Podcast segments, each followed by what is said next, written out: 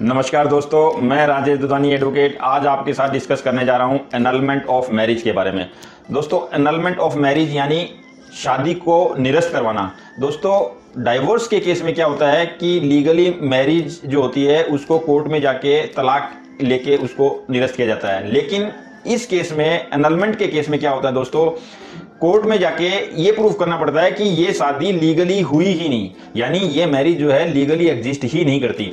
और इसके लिए आपको बहुत ही सॉलिड जो है प्रूफ कोर्ट के सामने देना पड़ता है। दोस्तों एनलमेंट ऑफ़ मैरिज के लिए कुछ क्राइटेरियाज हैं, उन्हीं के ऊपर एनलमेंट ऑफ़ मैरिज हो सकता है, यानी शादी का निरस्तीकरण। अदरवाइज़ शादी का निरस्तीकरण होना बहुत ही मुश्किल होता है, क्योंकि अगर एक बार शादी प्रूफ हो जाती है तो फिर उसके बाद में डाइवोर्स ही एकमात्र आपके पास में साधन है, जिसके तहत आप जो है तलाक लेके अपनी शादी को निरस्त करवा सकते हैं। लेकिन दोस्तों अनलमेंट यानी निरस्तीकरण के केस में कुछ क्राइटेरियाज हैं, जो कि आपको निरस्तीकरण करने का अधिकार देती है। उसमें से दोस्तों, मैं डिस्कस करने जा रहा हूँ कुछ पॉइंट्स के बारे में।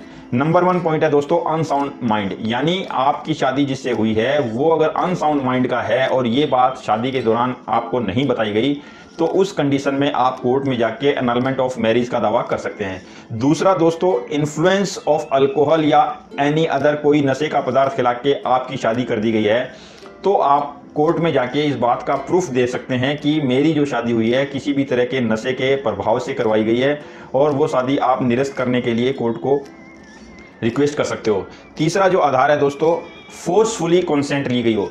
आपसे ज़बरदस्ती आपकी इच्छा के विरुद्ध अगर शादी करवाई जा रही है तो आप उसको अनलमेंट ऑफ़ मैरिज का दावा डाल के उस शादी को निरस्त करवा सकते हो। दोस्तों ड्यूरेस यानी दबाव या उत्पीड़न, किसी भी तरह का दबाव या आपका उत्पीड़न करके आपके साथ में शादी की गई है तो दोस्तों, उसको भी आप एनलमेंट ऑफ़ मैरिज की कैटेगरी में जाके निरस्त करवा सकते हैं।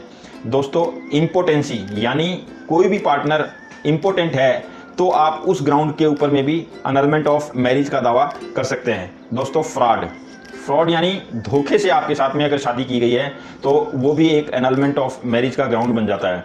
दोस्तों बायोगेमी यानी शादी के समय एक पक्ष कोई भी पहले से शादीशुदा है तो उस शादी को आप एनलमेंट ऑफ़ मैरिज के तहत निरस्त करवा सकते हैं। दोस्तों, इसमें एक बहुत बड़ा जो पॉइंट है वो ये है कि अगर आपकी शादी इंसेक्चुअस इंसेक्सुअस का मतलब है कि आपके ही कुटुंब में किसी से आपकी शादी करवा दी गई है या हो गई है तो आप उस शादी को भी अनलमेंट ऑफ़ मैरिज के तहत निरस्त करवाने की कार्रवाई कोर्ट में जाके करवा सकते हैं। और इसमें जो सबसे महत्वपूर्ण और अंतिम जो कारण है वो ये है कि दोस्तों अगर लड़की की एज 18 साल से कम है और लड़के की एज 21 साल से कम है और उस दौरान अगर शादी की गई है तो आप उस शादी के लिए भी अनलमेंट ऑफ़ मैरिज के तहत कोर्ट में जाके शादी को निरस्त करवा सकते हैं। दोस्तों, ये था आज का डिस्कशन अनलमेंट ऑफ़ मैरिज के बारे में। अगले टॉपिक में फिर किसी नए विषय पर डिस्कस करेंगे। आपको ये वीडियो कैसा लगा, ज़रूर बताएँ।